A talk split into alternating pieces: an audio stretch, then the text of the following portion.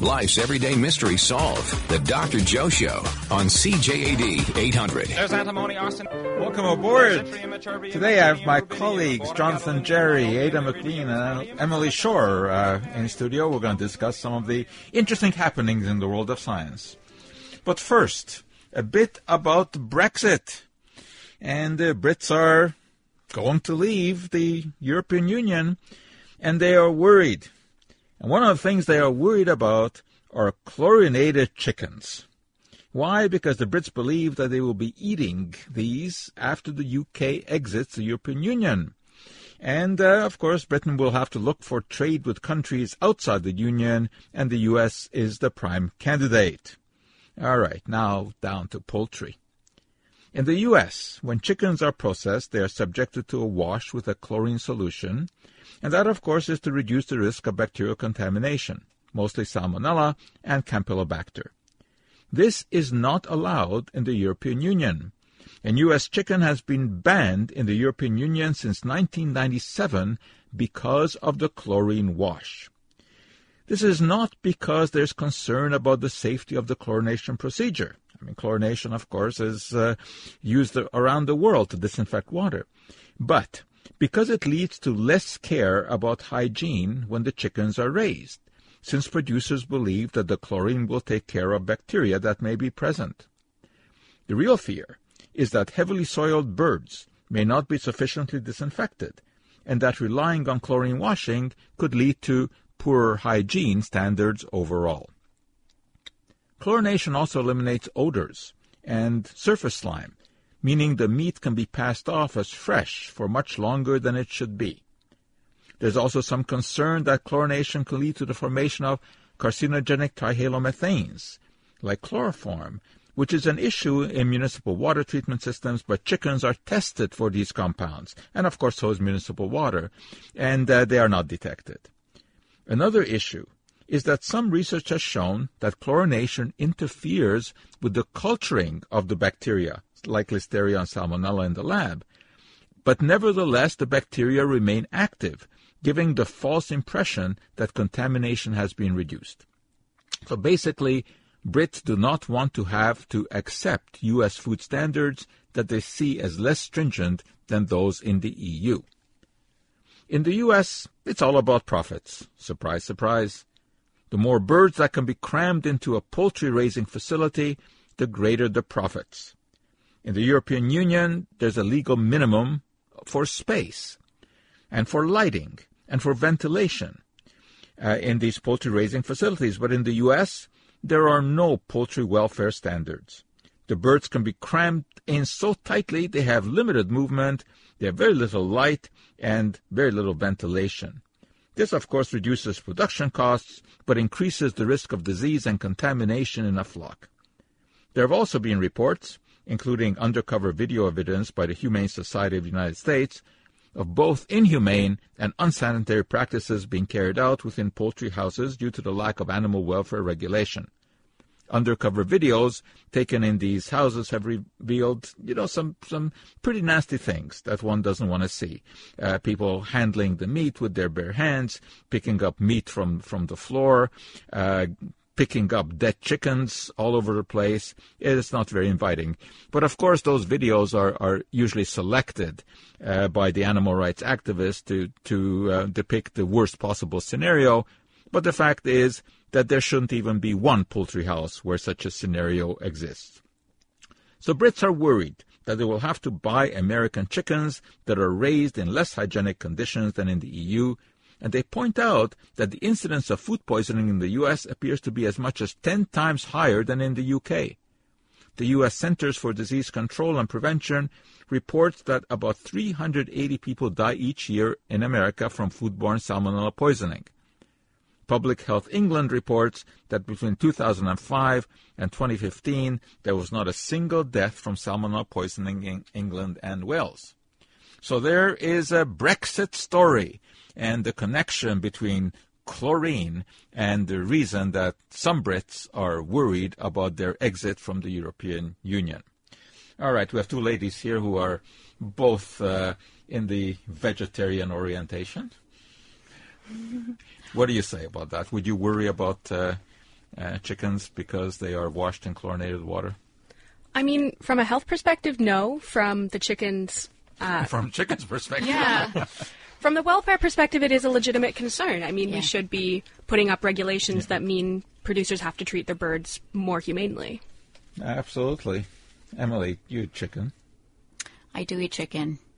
Um, I probably, upon first hearing that news, would be somewhat alarmed, I guess. But then I also then think about who I work for and who I listen to, and I would go to the source and see if that really makes any difference. But Ada does bring up a good point from the chicken's perspective, I guess. No, there- it's for sure. I mean, we've all seen these videos, uh, uh, you know, where chickens are, are treated in a terrible way. I mean, they're squashed in in, in there, but uh, that doesn't necessarily mean that that is the the uh, you know the usual practice in, in North America. Because I've also seen some chicken houses where the the birds are treated well. And uh, I, I don't know, you know, uh, there's of course the ethical issue of uh, eating animals Altogether, right? uh, altogether, right? Yeah. And uh, one, you know, those are very legitimate concerns. Uh, I mean, I must say that I don't much like the idea of, of raising animals just so that we can eat them, because the only thing going for that is that they taste good. Uh, but you know, environmentally, it is not a sound practice. All right, we're uh, going to take a break, and after that, we'll be back, and we're going to have a very interesting discussion about vaccination and about Montreal Healthy Girl. You're listening to the Dr. Joe Show. Science you can use. The Dr. Joe Show on CJAD 800. Vaccination, of course, has been in the news in recent times because of the measles epidemics, which we haven't seen for decades, and now are are um, all over the place. And uh, sometimes there are little successes. You know, we've often said that in this business of uh, trying to separate sense from nonsense, as we do through our office, uh, I don't think we can win the war, but we can win the odd battle. And uh, maybe there was a little victory the other night in New York. And uh, Jonathan uh, Jerry, my colleague, follows the vaccination story uh, immaculately. So he's going to tell us a little bit about just uh, what happened the other night in New York. Immaculately, wow. Um, it- it's still mind blowing to me that in 2019, I'm spending my time talking about the importance of vaccinating your children. Uh, but but here we are, and, and part of the reason is because you know we've had uh, vaccines have been victims of their own success. You know rates of diseases have gone down, so people don't really see the diseases that these, that these vaccines are meant to prevent. Trust in medical doctors and pharmaceutical companies have been going down. There are people who are part of the health freedom movement. There are people who are chemophobic, and there's a lot of misinformation, and that's what we're talking about here because, uh, of course, um, the state of New York is in the, the, the midst of an outbreak of measles, which is a vaccine preventable disease. And there are anti vaxxers, very clear anti vaxxers, who are holding events in that state, uh, specifically targeting the ultra Orthodox Jewish community to, uh, to, to get them to not vaccinate their children, to spread misinformation about the supposed harms of these vaccines. And there was an event uh, on June 3rd uh, in Brooklyn, which is really the epicenter of this particular outbreak. And uh, second event, technically, Yes, in New York. yeah, that, that was yeah. There was another one before that in Monsey, uh, New York, in upstate New York.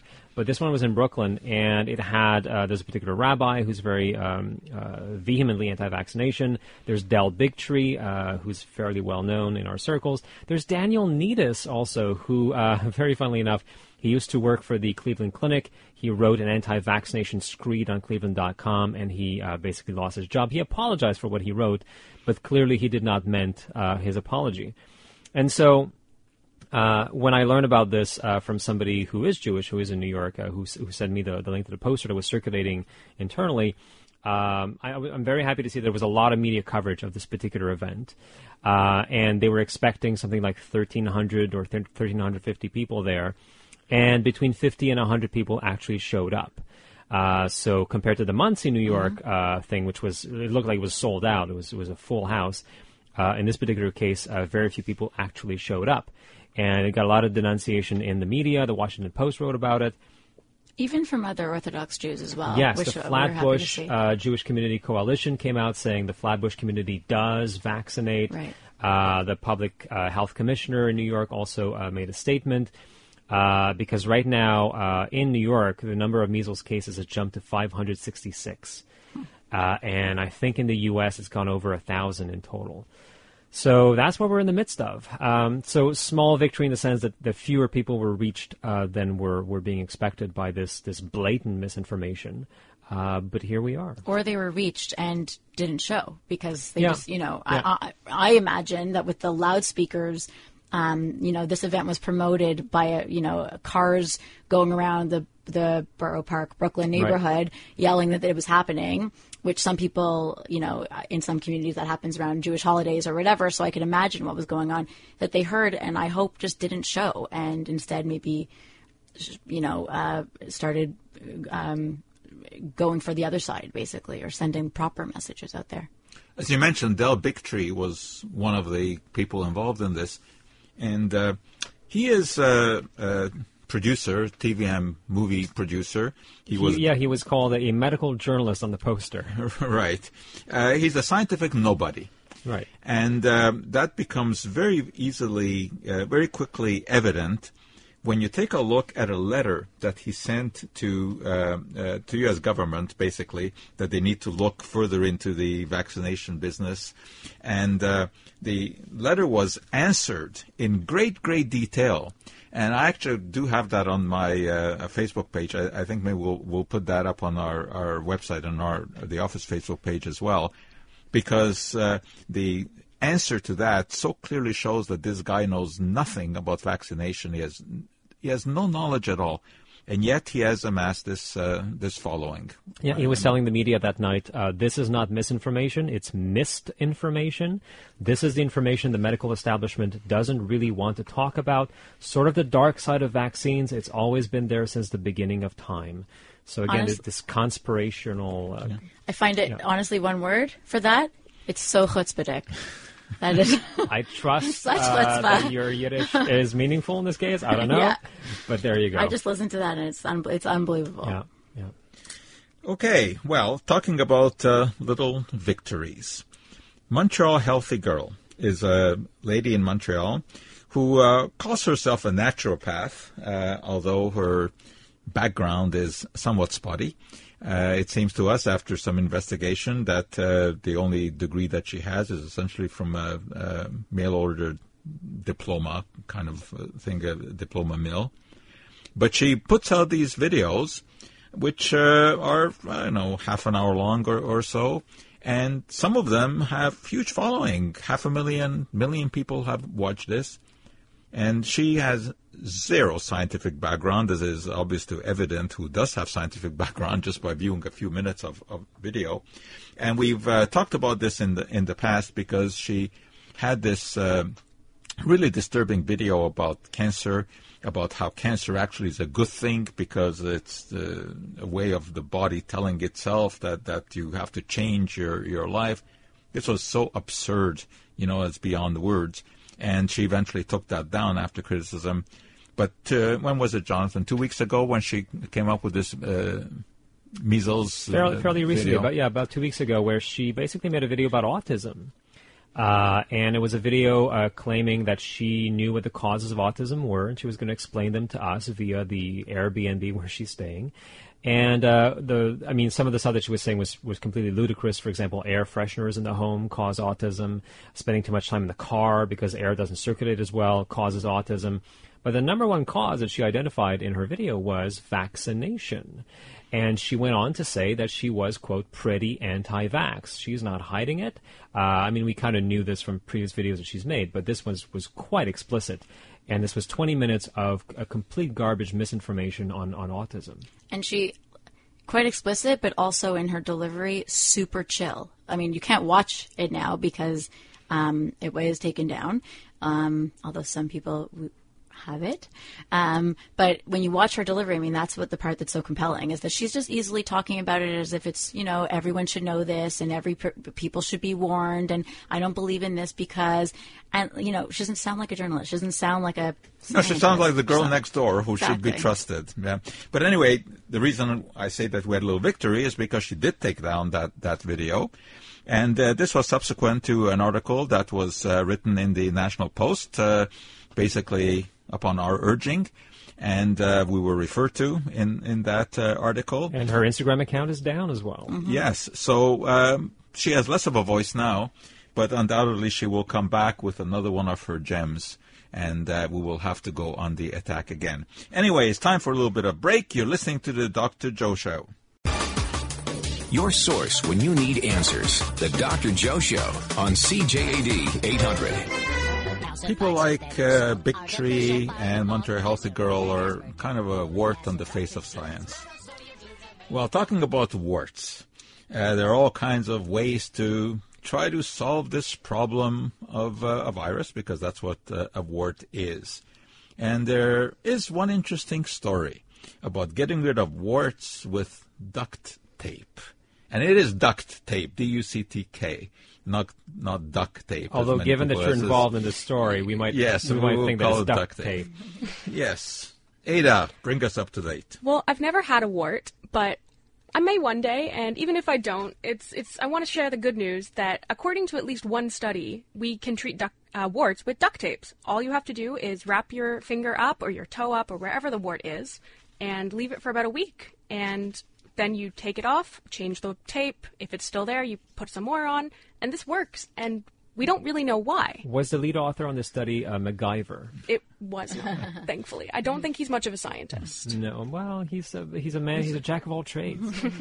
So we don't. Scientists aren't really sure what the mechanism for this is, but it's thought that it might. The duct tape just stimulates an immune response, which causes the virus to be attacked by your own immune system. Um, so naturally, people tried to replicate these findings in further studies, and they weren't able to. And so there's a few different theories about why this one study that looked at 61 patients, which is not insignificant, um, saw such amazing results from using duct tape to get rid of warts. And it could have something to do with the type of tape. Subsequent studies used a different kind of tape with different adhesive. Or it could have something to do with the age of the patients used in the studies. Um, about 50%, according to literature, of childhood warts just go away on their own. So it's regression to the mean in a sense, um, in that if they're in the studies that looked at adults, they saw much less conclusive results. So it could just be that these warts are going away on their own. Now, the alternative treatment to using duct tape is cryotherapy most of the time, or sometimes um, So using you cry acid. about the fact that you have warts, and that's Only if it's on your face.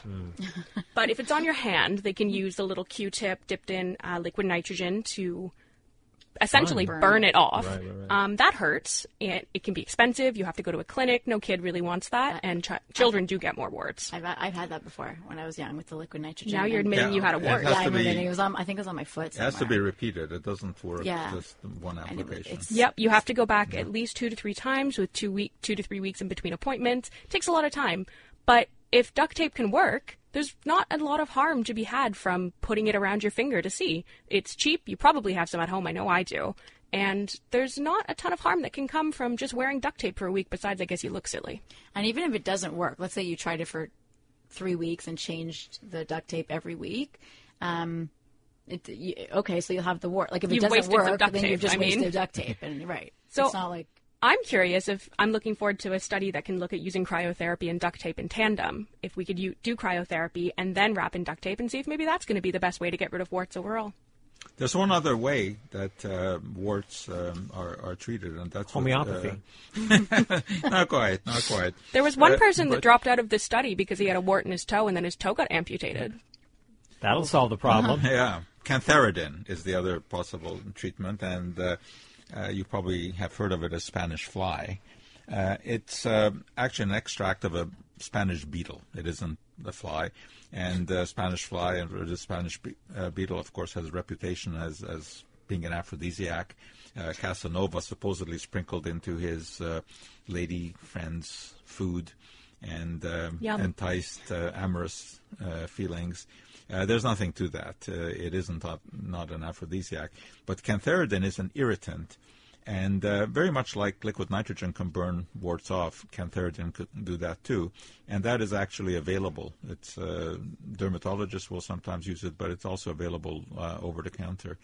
But uh, I don't know if there are any control studies comparing that to duct tape. I, I think probably uh, probably not. Not that, would, I found. That would be an interesting study. To, it could be a double, uh, or a, a twofold. Uh, get rid of warts If and also are- increase your uh, libido. If there are researchers out there uh, with nothing to do, Right. you want to write a grant proposal, there you go. Okay, switching now to Benedict Cumberbatch. Oh.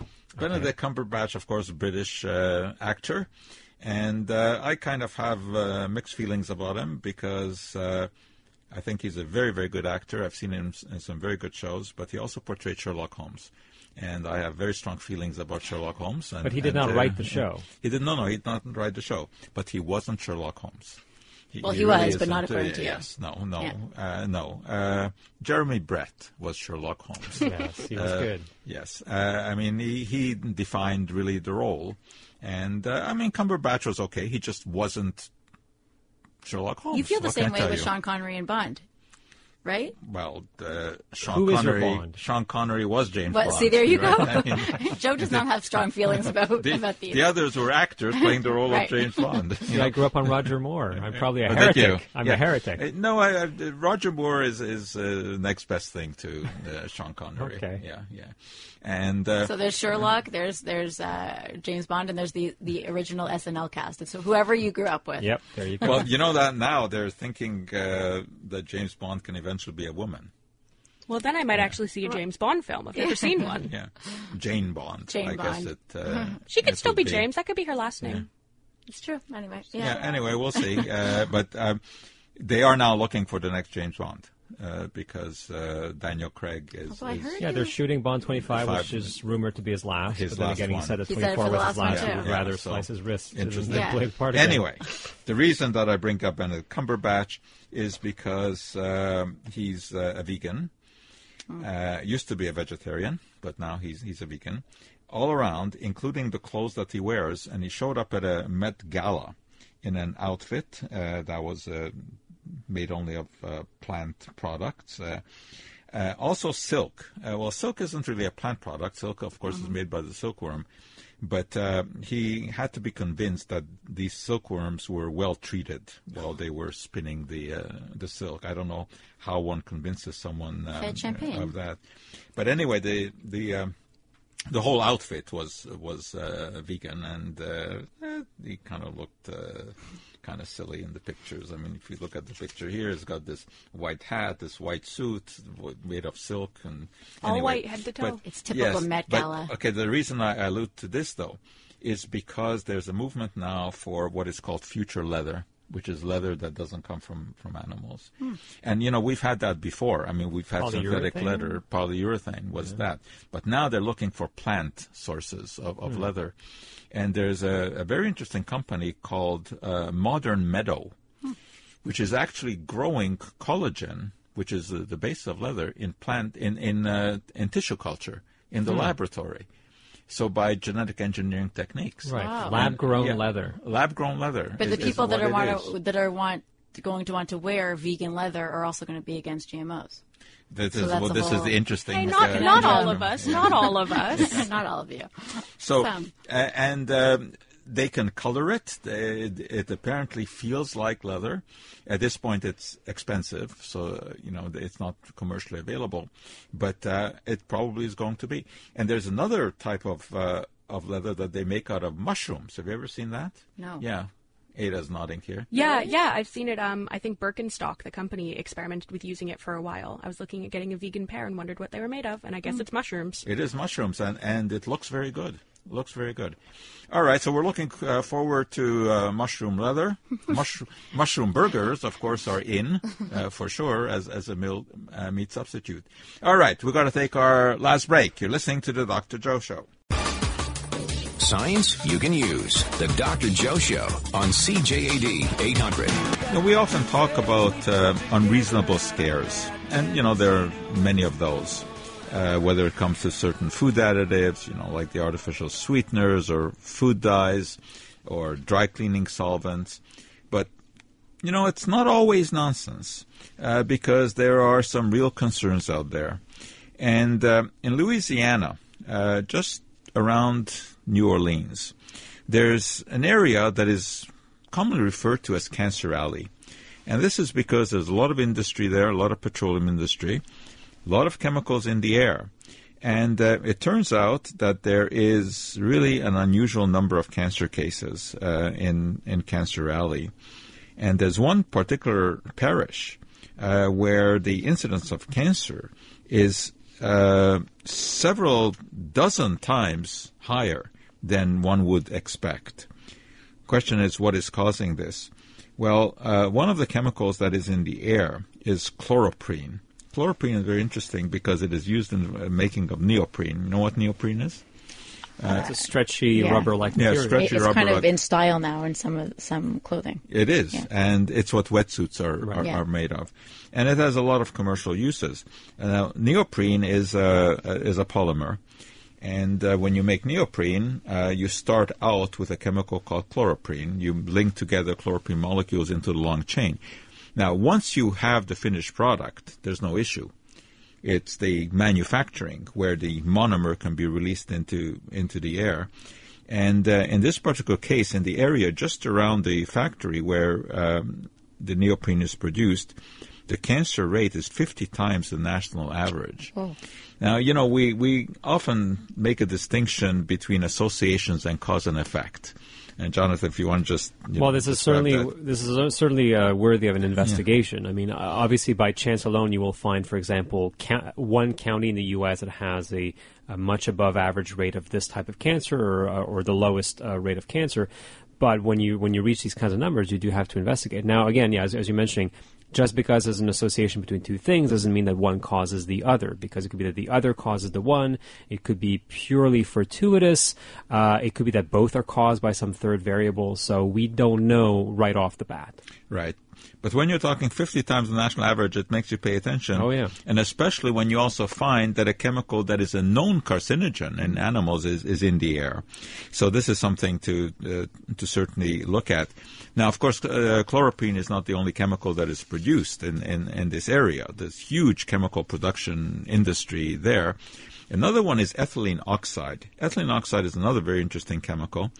Uh, it's highly reactive, which is the use that reason that is used as a sterilizing agent. It's used in hospitals uh, as a sterilizing agent, and uh, it is also the raw material for the making of ethylene glycol. Ethylene glycol is antifreeze.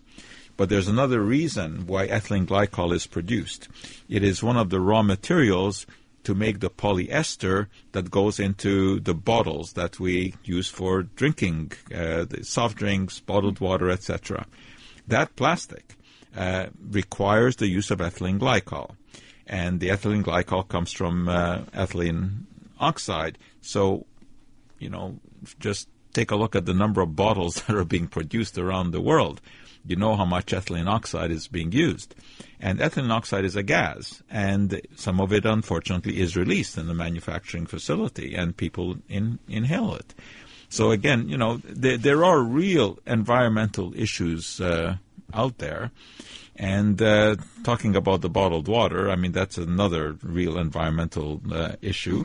You love bottled water, Uh, yeah, you? the bottled water. I mean, I, I, I would like to see bottled water banned, and uh, McGill has done that. Uh, We're not going to sell any more uh, bottled water.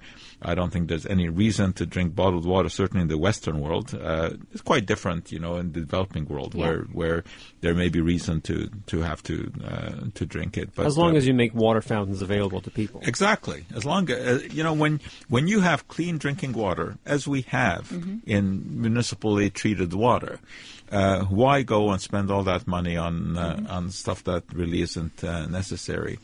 Okay, just one more little item here about toxicity. Emily, you get your nails done, correct? I do. Sometimes. what do you smell when you go in there? Oh, like uh, chemicals. Chemicals, exactly. Acetone, Like exactly. a acetone nail polish one remover. yeah, yeah. yeah, A lot of lot of chemicals. I mean, there's n- there's no question that there is scent. Like in it burns there. your nose. Yeah. And uh, some of those chemicals, again, in high concentrations, are known to be a problem. Formaldehyde is one that is, is used when you uh, put on, uh, when, uh, you know, the build up the nails. The, the, formaldehyde is used. There are the solvents to remove nail polish. There are the solvents that that are used when you put on nail polish. And, you know, there, there's uh, no question there's hexane in the air, there's benzene in the air, there's formaldehyde in the air. Now, when you go and have your nails done once in a while, this is not an issue because, of course, as we know, it's the dose that makes the poison.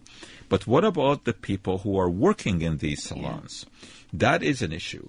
And uh, again, we are getting a number of studies that show that, that various kind of diseases, ranging from asthma to cancer, are higher among these people because many of them will work 50 to 70 hours Yeah. Wow. uh, in these parlors. You know, and they're in- wearing these cheap disposable face Not even all. which do Exactly, not they do nothing. out. No, not they even all. nothing. Like maybe there's one at the place that Yeah. I go to, and that's about it. So maybe next time you go, Emily, they'll be wearing the full-on hazmat suit. Right. Or I should bring. I should equip You them should. with some you- better. uh, Now, if I were you, I would. mask. Here's Yeah. an idea that the researchers came up with who did this study of the chemicals in the air. Activated carbon is a material that can absorb many of these smells. How do you do this? Well, they've managed to embed activated carbon into artwork that they hang in the uh, in these nail polish uh, places. Okay. And there are little devices, much more potent than, than just ordinary fans, that are below these uh, uh, pieces of artwork, blowing the air towards the artwork. And they've shown that this can actually clean up the air. And uh, more than that, it makes the place look much nicer. So it's artwork with embedded activated carbon in it. They circulate the air towards it so that uh, you cut down on the um, uh, these volatile organic compounds, which are potentially problematic. So science does raise some problems, but very often it can solve them. Where So- Where are those available? Like where was that made? Well, this is just new, so Okay. uh, I don't think you see them hanging in your No. uh, parlor yet, but but you will. All right, we are smack out of time. So today you learned about the frog in the Amazon and what it may and may not do. You learned a little bit about uh, sunscreens and also about titanium dioxide. And we will be back uh, next week with uh, more interesting stuff in the world of science. Until then, I'm Joe Schwarcz, hoping that all the chemistry in life comes out just right.